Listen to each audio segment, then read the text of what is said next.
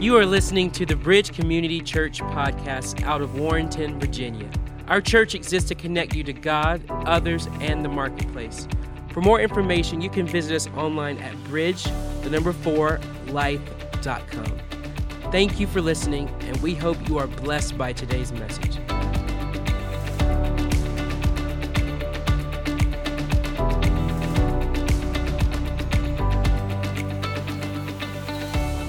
And again, good morning, everybody. It is great to see you at church today. You're in a beautiful place with some beautiful people. And how many of you are one of those beautiful people? The rest of you need to work on your self image. But we're going to continue on a series I launched last week called Facing Cultural Headwinds The Need for the Holy Spirit. And so I won't say a lot right now, but just that we're delving into that topic as it relates to especially the book of Acts, and we'll be getting to some of the other uh, books of the Bible that relate to this. But would you stand for the reading of the word? And we're going to read our passage that we read last week and just begin, or I should say, continue on with this process. Let's begin. After his suffering, he presented himself to them and gave many convincing proofs that he was alive. He appeared to them over a period of 40 days and spoke about the kingdom of God. On one occasion, while he was eating with them, he gave them this command Do not leave Jerusalem, but wait for the gift my Father promised, which you have heard me speak about. For John baptized with water, but in a few days you will be baptized with the Holy Spirit. Then they gathered around him and asked him, Lord, are you at this time going to restore the kingdom to Israel? He said to them, It is not for you to know the times or dates the Father has set by his own authority, but you will receive power when the Holy Spirit comes on you. And you will be my witnesses in Jerusalem and in all Judea and Samaria and to the ends of the earth. After he said this, he was taken up before their very eyes, and a cloud hid him from their sight. Now, Holy Spirit, we ask that you would open our hearts and minds to learning about who you are and the activity that you have been sent to do in us and through us. I pray that misconceptions, I pray for anxieties that are associated with this, that God, you would help people to see the truth, to recognize what the scripture says, and that God, that it is still available to us today. We pray these things in Jesus' name, and everybody said, Amen. Amen. Amen. The Lord bless you. You can be seated. So I, I launched this last week facing cultural headwinds, the need for the Holy Spirit. As we're looking at this, I, I want to just say a few things that I did last week. I am well aware the topic of the Holy Spirit is probably one of the most divisive topics within Christianity. I don't know what it is. We can agree on who the Father is, we can agree on who the Son is, but I'll tell you, you get to the Holy Spirit and it goes every which way and every direction possible. And part of this, I think, is this it's the enemy's strategy to recognize that if we understand what the Holy Spirit's been sent to do, it's a new dynamic of God's activity within our world and what he wants to accomplish and do. And so, with this, I will say this many religious leaders have decided to either minimize or just avoid the topic of the Holy Spirit altogether. You can go on some sites and do research. You know, you can pull up five years worth of messages, and you'll find that the topic in many places is just taboo. If it is referred to in a sermon, it's often just kind of a byline, or if they really touch it hard, they'll back it off and go, Well, that was what the Holy Spirit do- did, we know that it doesn't do it today, and then they just jump on and just keep moving on. There's really never a delving deeply into this. And so what's happened is this is now we have many Christians who minimize or even avoid the role and the topic of the Holy Spirit in their lives. It, it makes people uncomfortable. So let me just say what I said last week. As a pastor, you got to know I'm not going to do anything to put you on the spot. I'm not going to embarrass you. I'm not going to entrap you. I don't believe in berating people. I don't believe in slamming and all these kinds of things. I think people are intelligent enough. If you put the truth out there and give it some time to marinate, they'll figure it out and they'll come on board. I don't think you have to bash them, embarrass them, and do all these dynamics. I just think, listen, if you just stick with the scripture and you speak it and you show the process whereby, like a person like myself, what's the process that got me where I am? I'm going to show you the process okay? So that you have the same ability to go, ah, so now I know why you believe that. I know why you speak that. I know why you practice that. And so I just say that. I hope that you have an open heart, an open mind. I pray you're not going, oh, dear God, here we go again on something. No, I, I don't want that. I, I want you to be able to go, hey, I need to process that. I need to think about that. I need to research that. I need, I need the ability to have some time to think about what was said. So I'm not going to be doing any of those kinds of things. I'm not going to categorize people into certain camps like you're either spirit oriented or you're non spirit. Let me just tell you, we're all spirit oriented or you couldn't have gotten saved. But there are various dimensions of the Holy Spirit. And so we're talking about this journey. It's like getting, how many, how many recognize now the day you got saved you didn't know everything about Jesus? Right, it's a journey, right? It's a journey.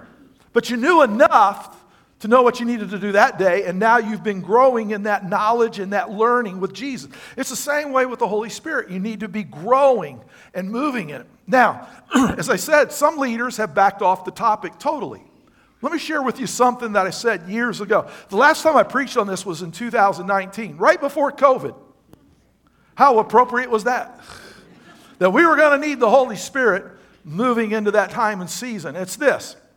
And I'm going to I'm going to comment as I, as, I, as I talk about this. It's important. The rationale being utilized to marginalize and even dismiss the activity of the Holy Spirit, the tactics, has everybody got that? Is now being used to marginalize and dismiss other principles of the faith. For some, it's led to dismissing God altogether. The unintended consequence of Christians being dismissive of the Holy Spirit is the fact that we came up with techniques, and you'll, you'll hear people say, Well, I know what the Bible says there, but you know, we're no longer there. We no longer do that. We no longer practice that. We don't need it. And so they become dismissive, and they have their principles whereby they can dismiss the Holy Spirit as they read about it in Scripture. Well, we don't do that anymore. And what's happened is this is we have taught the world how to dismiss the rest of Scripture. We gave them the tactics. Well, after all, it's your tactics. I watched you dismiss this element in Scripture, dismiss that element in Scripture, all because you found discomfort in it.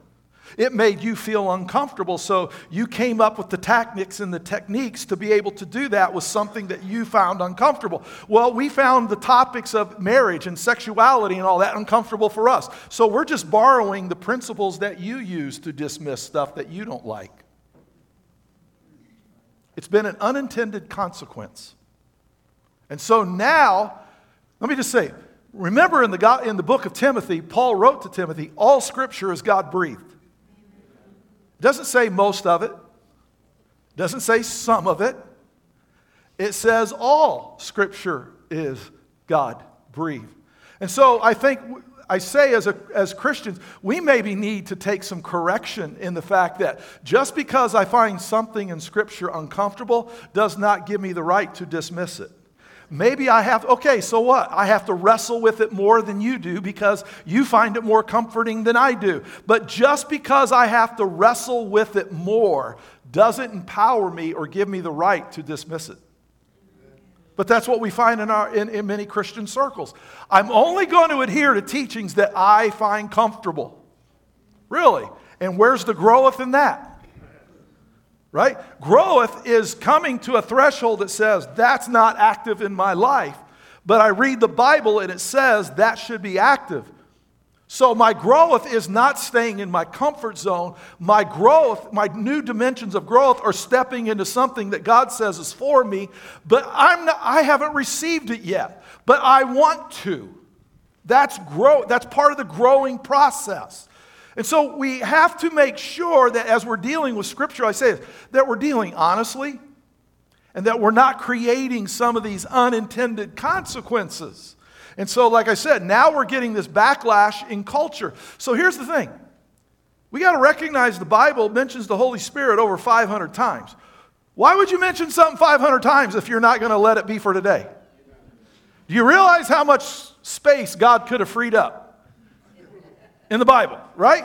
500 well, obviously there's something being communicated here. And again, all right, so we have to work at it harder. So what? We have to study harder. So what? We have the dynamics. Has anybody known that sometimes following Jesus gets messy? Am I the only one who recognizes that? Seven of you have. You know, sometimes it's, it's difficult, it gets messy. But the out is not, well, that's it, throw it to the curb. No. You put more effort. You, you put more strength into it. You, you maybe acquire more people around you to help you learn, but you don't take the dismissive route. That's not, if you haven't discovered by now, sometimes the faith has hard days with it. All right, maybe I'm the only one who knows that. So, I said this last week, and it, it bears to be repeated again. Why did Jesus tell his followers not to leave Jerusalem until they had received the gift my Father had promised? That's a quote. The gift my Father had promised. That's what Jesus says, which was referring to the Holy Spirit. And it's all right here. He says, They gathered around him and asked him, Lord, are you at this time going to restore the kingdom to Israel? The question was this Hey, you've resurrected from the dead. Man, have you got a lot more power than we ever thought. So, when can we expect, notice the word restore, when can we expect Rome to be dethroned and us be put in our rightful place? That's what, that's, that's what it's saying there. All right, let's take on that Roman power, baby, and it's going to be when? He said to them, It is not for you to know the times or the dates the Father has set by in his own authority. How many know that'll just suck all the air right out of the room? That's not what they wanted to hear. And he says, But you'll receive power when the Holy Spirit comes on you. You'll be my witnesses in Jerusalem, all Judea and Samaria, and to the ends of the earth. What he's saying here is this I'm not touching Rome's power. And yet, I'm going to tell you to go out there and be witnesses but if you're going to be witnesses and Rome is still in power, you better have the power of the Holy Spirit because when you live in a Roman culture and its power is in control, you better have the power of the Holy Spirit to counteract Rome's power. Hey, we see this all over the world. We just had a missions team get back where that church was built. That neighborhood is 97% Muslim. It's a given to them. The power of the Holy, it's just a given. They understand that dynamic. It's an Islamic government. They get it. They are called to live a life where the powers that be are in complete opposition to them.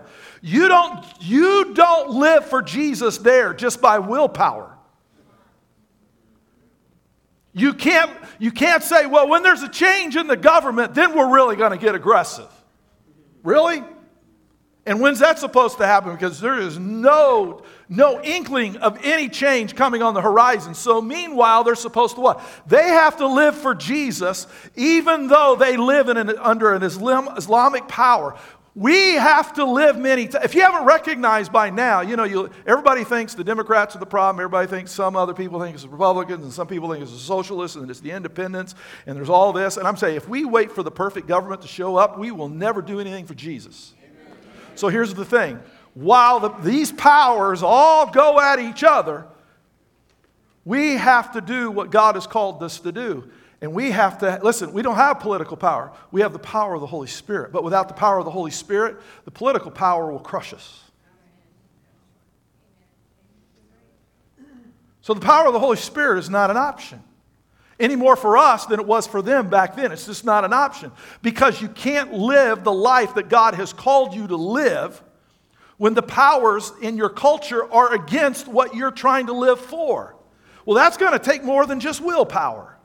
You better have something on the and well, here you're getting ahead of me. You're forcing me to go places. Okay. So, everybody, I got I only had one point last week, so I tripled it for you today. I got 3. How's that for a bonus, huh? So, number one, everybody read it loud. The power of the Holy Spirit is needed when facing the powers of darkness. Now, this is the Apostle Paul. He wrote this right around the same time that Luke was writing the Gospel of Luke and the book of Acts. Okay? And he says in Ephesians chapter 6 For our struggle is not against flesh and blood. Did you know that Paul could have started naming some of the world leaders that were the problem back then? And he never started naming names. He never mentions the names of the world leaders. Why? Because he understood flesh and blood was not the problem. He says, but it's against the rulers, against the authorities, against the powers of this dark world, against the spiritual forces of evil. Where? In the heavenly realms. How do you take a swing at darkness when darkness is in the heavenly realms dealing down here and you and I are down here? Well, I'm telling you, that's why you got to have the power of the Holy Spirit because the only way to deal with an evil spirit is with the Holy Spirit. Spirit fights spirit. And he says, our struggle is not against flesh and blood. We want to tag what darkness looks like with a name so bad. It's that person, it's that party, it's that belief, it's that. And Paul says those are all physical manifestations of an evil spirit that is prompting them. You need to go after what's prompting them. You don't need to go after the person who's manifesting. You need to go after the spirit that's prompting them to manifest. There's only one way to do that the Holy Spirit. So let's begin to look at this a little further. The word power there, when he says you'll receive power, I shared this last week, is where we actually get our word dynamite.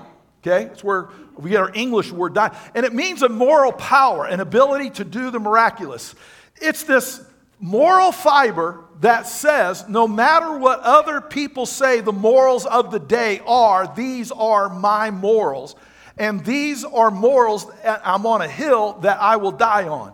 I don't have many hills that I'll die on, but I will die on this hill.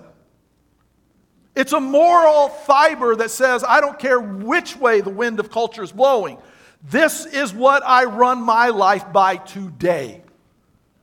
You see, governments can't control day to day decisions on whether you're going to be a good person or not. They can't control whether you say, Well, I'm going to be nice, even if you say I shouldn't be.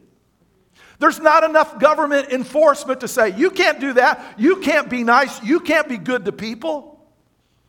We see that in other cultures of the world. These regimes say, This is the law, you will this. And we find that people just go ahead and keep living their life daily in personal decision. Why? Because the moral fiber of their heart is greater than the law of the land. They say, You, you can say I can't do, you can say I, don't, I can't pray. But what are you going to do? Come into my house and make sure I don't pray?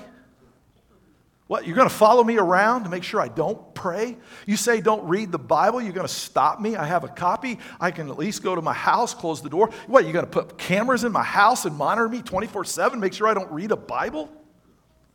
You see, the moral fiber, listen to me, moral fiber is greater than law. I'm not talking about rising up against law. I'm talking about the fact that we have to recognize what the power of the Holy Spirit is.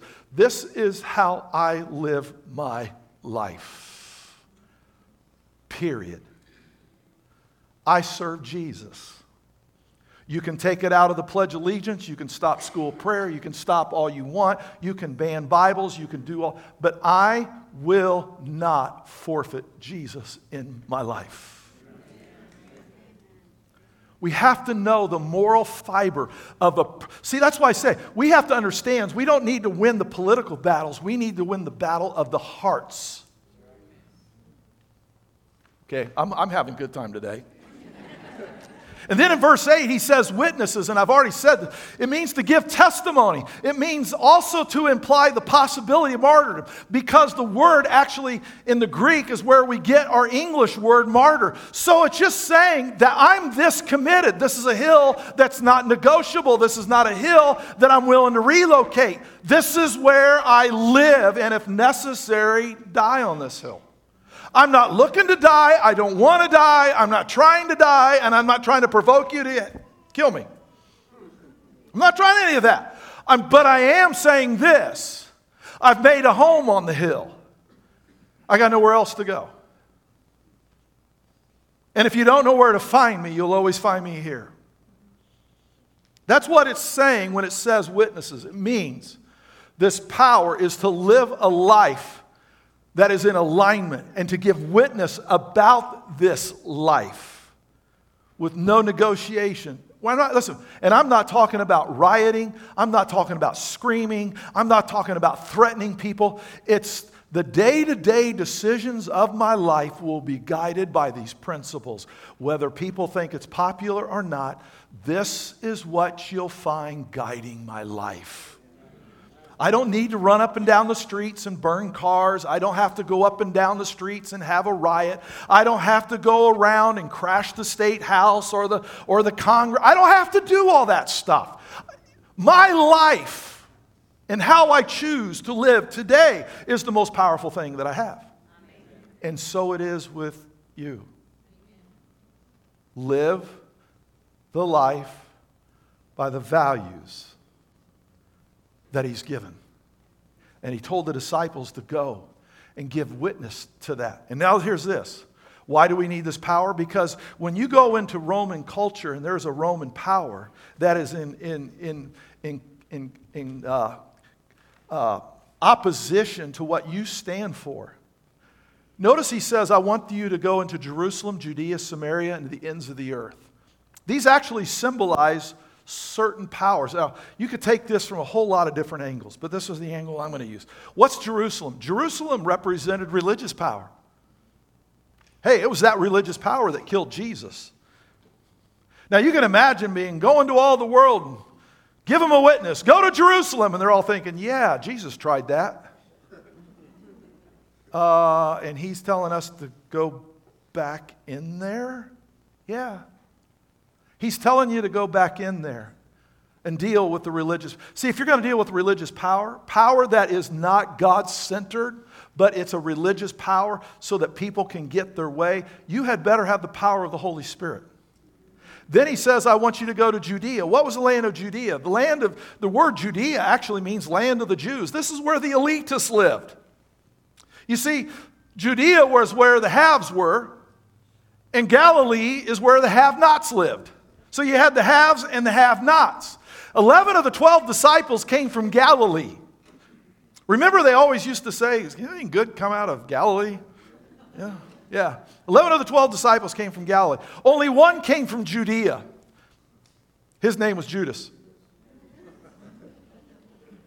See, he's the guy that went to the chief priest and said, Hey, I got an idea. See, an elitist is always interested in maintaining their influence and power. He's the one who went to them and said, Hey, I've got this idea. What would it take for me to set Jesus up? Like, let, let's, let's work something here. He's collaborating with the elitist power. We have that in our culture. People who use their power not to help other people, they don't use their power to serve other people. They use their power to protect themselves at the expense of other people. And it's just too bad that that happens to other people, they say. They'll, they know what to say publicly, but when they actually put it into action, it's all about protecting themselves and not helping the public good. Some of you going, I can't believe he's going there today. Hey, Jesus went there. And he said, I want you to go to the elitists and I want you to deal with the elitist power. How do you do that? Well, I can tell you this anything but the Holy Spirit of the, power, uh, the power of the Holy Spirit will fail. Because you can't legislate that p- power out. Only the power of the Holy Spirit, which will convict people and say, I need to use the influence that God has given me to help people and not to self promote myself at the expense of other people. Then he says this I want you to go to Samaria. Who were Samaria? This was racism because racism back then looked like this Samaritans were called half breeds. I don't mean to be politically incorrect, but that was the term. They were half breeds. They were people who had intermarried among other cultures, and the Jewish people considered them less than human beings. So they were just, you know, Samaria. You guys have your territory. Don't come to Judea.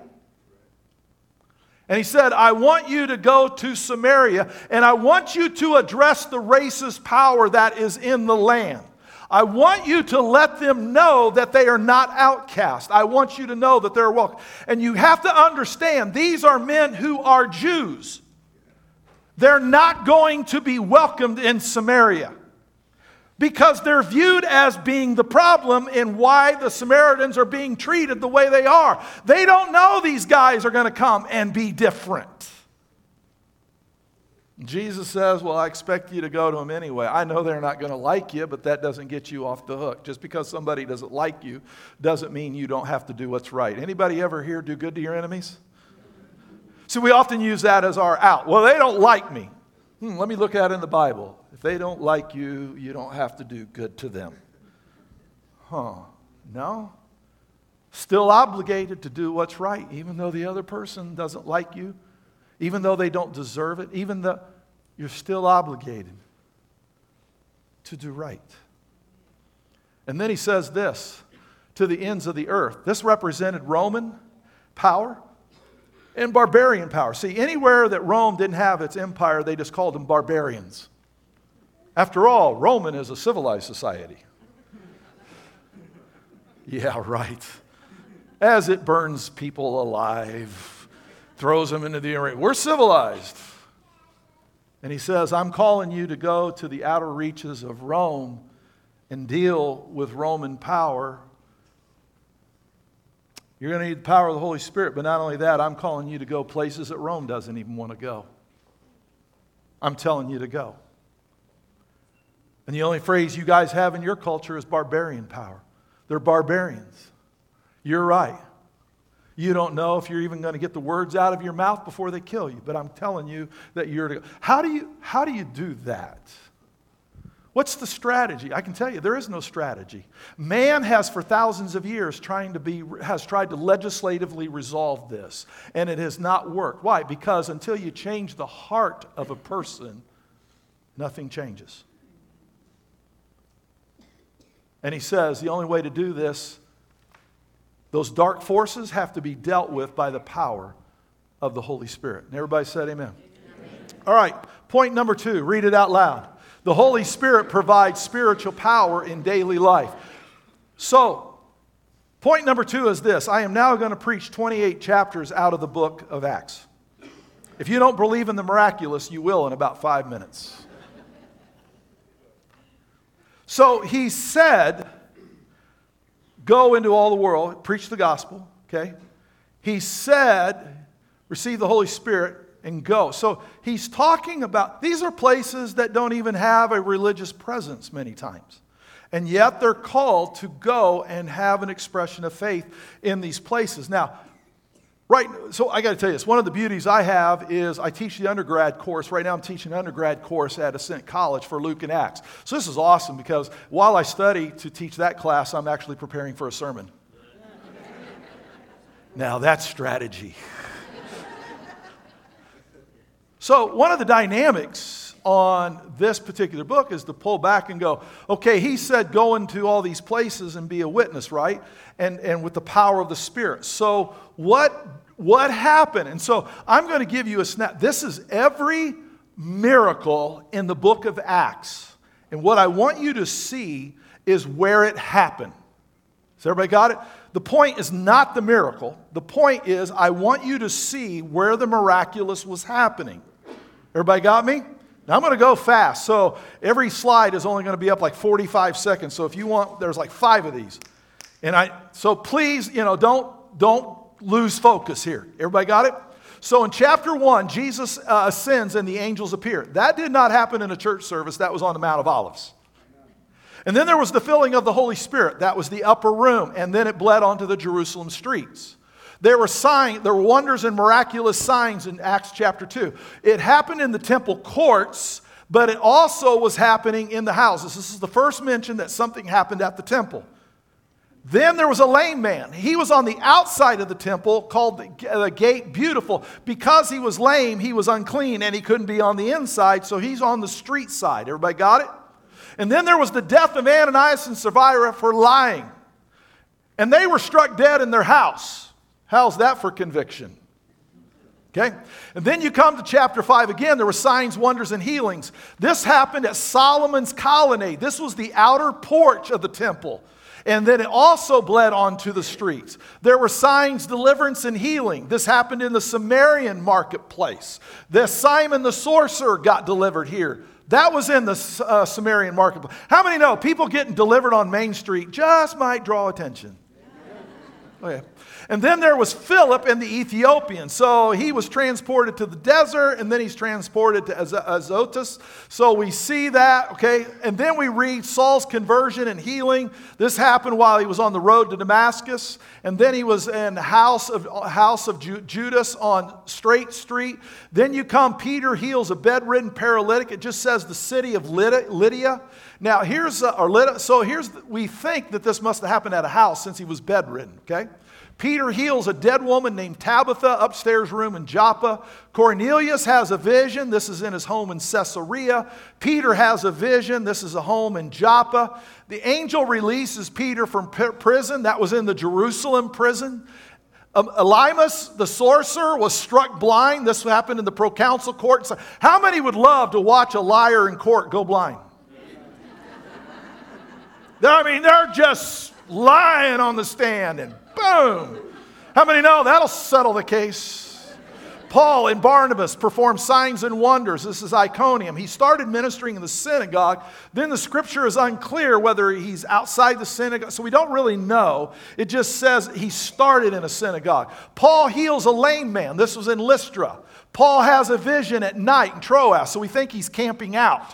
A fortune uh, telling demon was cast out of a slave girl in the marketplace of Philippi. Paul and Silas delivered from prison. This is in Philippi. Paul has a vision. This was at Titus's home in Corinth. Healings and deliverance by Paul. This was happening in the marketplace of Ephesus. The raising of Eutychus from the dead. This was at a house in Troas where Paul preached too long and he fell asleep and fell out the window and died. How many know that is a long sermon? Aren't you glad to have a seat at ground level? Paul had a vision. This is in the Roman barracks. Paul has an angelic vision. Visit. It's on the storm in, on the Mediterranean. Paul gets bitten by a snake. Shoreline of Malta. Healing of Publius' father. This is in the home of Publius. My point being at all this, have you recognized the activity of the Holy Spirit was designed to be in the marketplace? When he said, Go be my witnesses, he didn't mean necessarily always inviting people to the synagogue. We do read that one, possibly two happened, but the majority were happening in daily life. I often hear this. I feel like my life is so powerless. I'm trying to live for Jesus, and I just feel like I'm just going through the motions. I feel like I'm so powerless, I can't change anything. And I said, and I, I mean this sincerely if you had the power of the Holy Spirit, you wouldn't feel that way.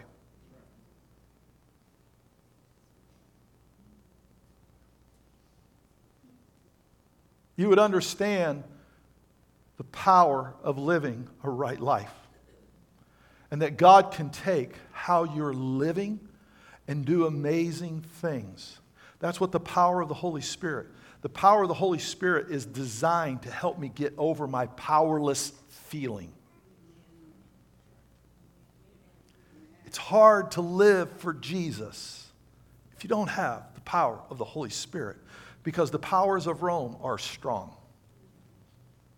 So here's what me, we must be careful not to deviate from the primary purpose of the Holy Spirit. What it, see, I said primary. I did not say the only purpose. I said primary, which is to empower our witness in the marketplace.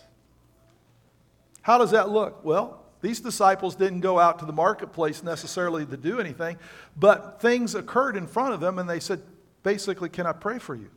How hard is it when somebody's pouring their heart out or you see something unfolding and people are going through a difficult time just to take them aside and say, Can I pray for you right here, right now? I'm not going to scream my lungs out and draw an audience, but can I pray? You know, I've never had anybody turn me down in all my life. I've never had anybody go, Are you kidding me? No, no, no, no, no, no, no, no. They're actually Thank you. I really could use some help right now. Thank you for noticing. I've never had anybody say no. Nobody.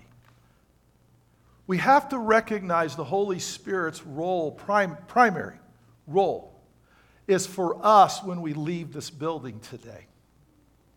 That we see life differently and we expect certain things in life because the Holy Spirit is working in us and through us. We're not helpless. Everybody said amen. amen. So, you will receive power. Let me get to this. Last, last thing I'm going to say. Actually, I'm going to tell you this and then I'm going to tell you a story and then we'll wrap up. So, one of the things in the academic world, I have to read a lot of stuff, and I, have shared this particular thing before this phrase, this part of this. This is a book written by a couple uh, mainline denominational professors, okay, mainline. And what's happening, what you may not be aware of, is overseas, many mainline denominations are starting to go with the Holy Spirit. They're turning, they, the phrase is Pentecostalism. Now, you don't see that in the United States. There's still a lot of resistance, but overseas, you're find, they're finding Presbyterians are being baptized in the Holy Spirit, Methodists, Catholics. It's just unbelievable. They say that 85% of the Christians around the world are believed to be baptized in the Holy Spirit. So you can see we're really behind. We're way, way, way, way far behind. And so these professors of these mainline denominations wanted to go figure this out. Why is this catching on all over the world? and what's happening. So it's a pretty, pretty decent read. I'm going to say 150, 160 pages. And I'm just going to give you the synopsis of the book so that you don't have to read the whole thing. Everybody good with that? So this is, this is how they wrap up trying to assess the baptism of the Holy Spirit coming into so many people's lives around the world. This is a quote. In the last chapter, we sat down our soci- or we let down our sociological guard and referred to the S factor. Let me just tell you. The S factor is the Holy Spirit. Leave it to a bunch of academia people trying to redefine just, why don't you just say Holy Spirit? They just call it the S factor. Okay? Which is an acknowledgement that there may be something more than humanly generated activity in Pentecostalism. You don't say.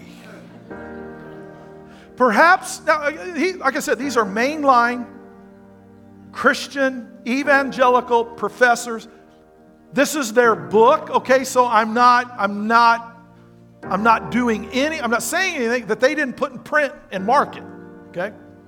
Perhaps Pentecostals connect on occasion with a reality that is not solely explainable by human factors. Can I get a witness? I was like, wow. So this is how you guys do the dance. You know, we'll acknowledge it, but we're not going to step in it. We're not claiming that there is something more. Oh, really? Which would turn this into a theological treatise. Rather, we are simply not excluding this possibility a priori. Throughout this book, we have sometimes referred to the Spirit with a capital S. This has been very intentional because Pentecostals believe that the animating force in their lives is the Holy Spirit, the third person of the Trinity. Can I get an amen? amen? At the risk of being accused of having gone naive, how's that for covering yourself? At the risk of being accused of having gone naive, we believe that there is something that can be identified as the S factor that appears to operate in the lives of Pentecostals.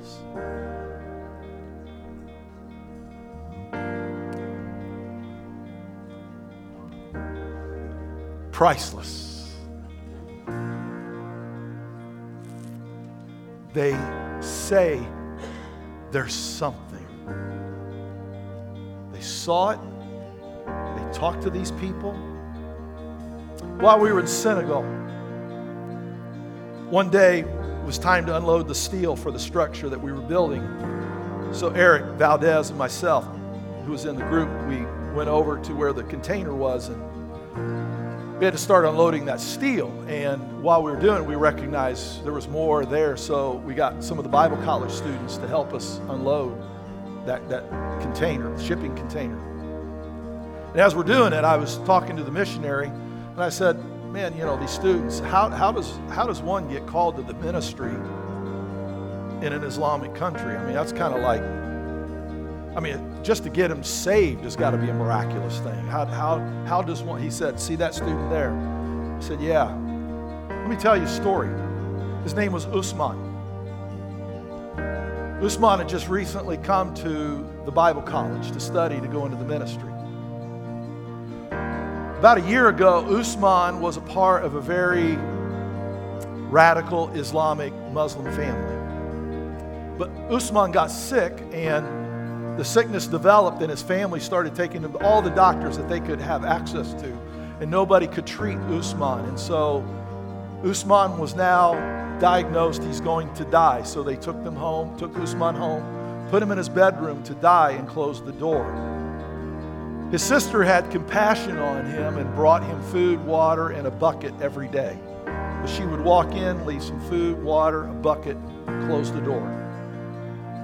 One night, Jesus showed up in Usman's room and had a conversation with Usman in the middle of the night. The second night, Jesus showed up again, had another conversation with Usman, and then disappeared.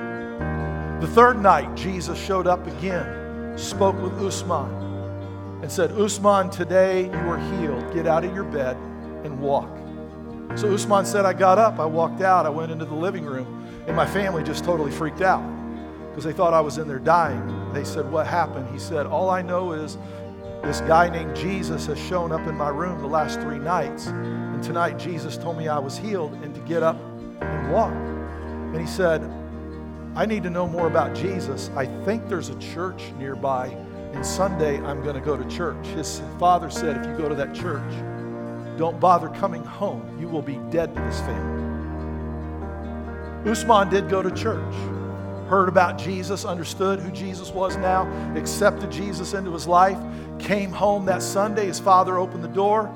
He said, Usman, did you go to church today? He said, Yes, Dad, I did. He said, You are now dead to this family. Don't ever come back and slam the door in his face. Usman said, I had to go back to the church and tell the pastor, Now what do I do? And the pastor says, You now have a new family. This church will take care of you. A few months later, Jesus showed up in Usman's room again. He said, Usman, I'm telling you that you need to go and preach and you need to tell people about who I am and what I've done in your life. You need to go and testify about me. So after that, he went to the pastor and he said, Hey, I, Jesus showed up again and he tells me I'm supposed to go tell people about him. I have no idea how to do that. What am I supposed to do? And the pastor says, Well, that means now you go to Bible college. And he said, This church is going to pay your way to Bible college. And so Usman had been at that Bible college for a year. Don't tell me God doesn't do the miraculous. Sorry. I spoke to the guy, the team here spoke to the guy. We met him you're going to tell me that stuff doesn't occur? Nobody gets credit for leading Usman to Jesus. Jesus showed up.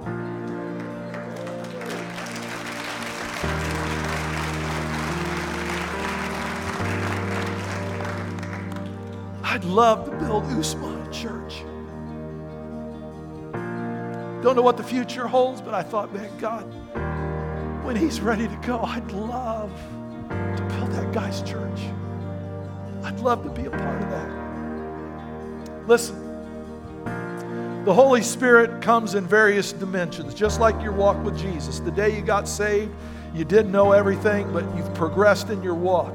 The Holy Spirit is acting in your, active in your life, and there's progressions. And yes, there is another dimension called the baptism of the Holy Spirit. It's not are you or do you have the Spirit or you don't. You are growing. You couldn't have gotten saved unless the Holy Spirit did something. Okay? But what you have to realize is it is a journey. Just as you walk with Jesus, there how many of you have learned a lot more than the day you got saved? It's the same way with the Holy Spirit, man. It's growing into this dimension.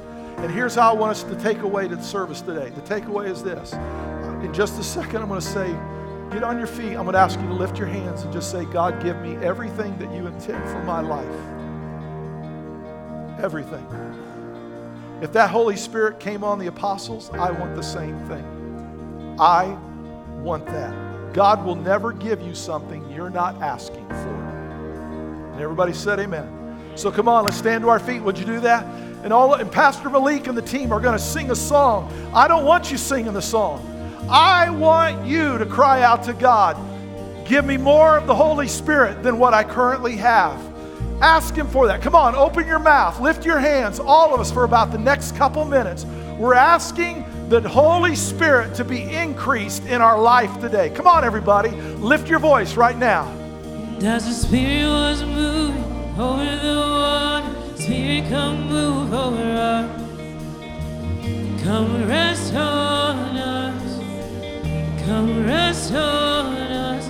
As the Spirit was moving over the water, Spirit, come move over us. Come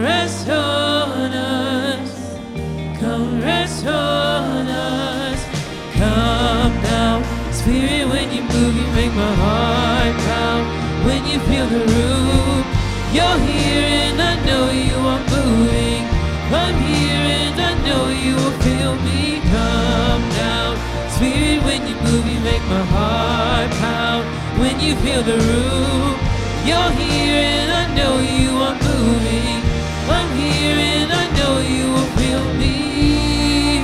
I'm going to ask some of our connection group leaders and some of our church leaders to make their way forward. And we're just going to sing that song, that chorus. And you need a miracle today. I can tell you the same Jesus that showed up in Usman's room is the same Jesus that will show up when you cry out to him. And if you have a need, whatever it's related to for yourself or somebody else, come and somebody will pray. But we're just going to sing this chorus once or twice and then I'm going to dismiss everybody. But come on, lift your voice and come if you have a need.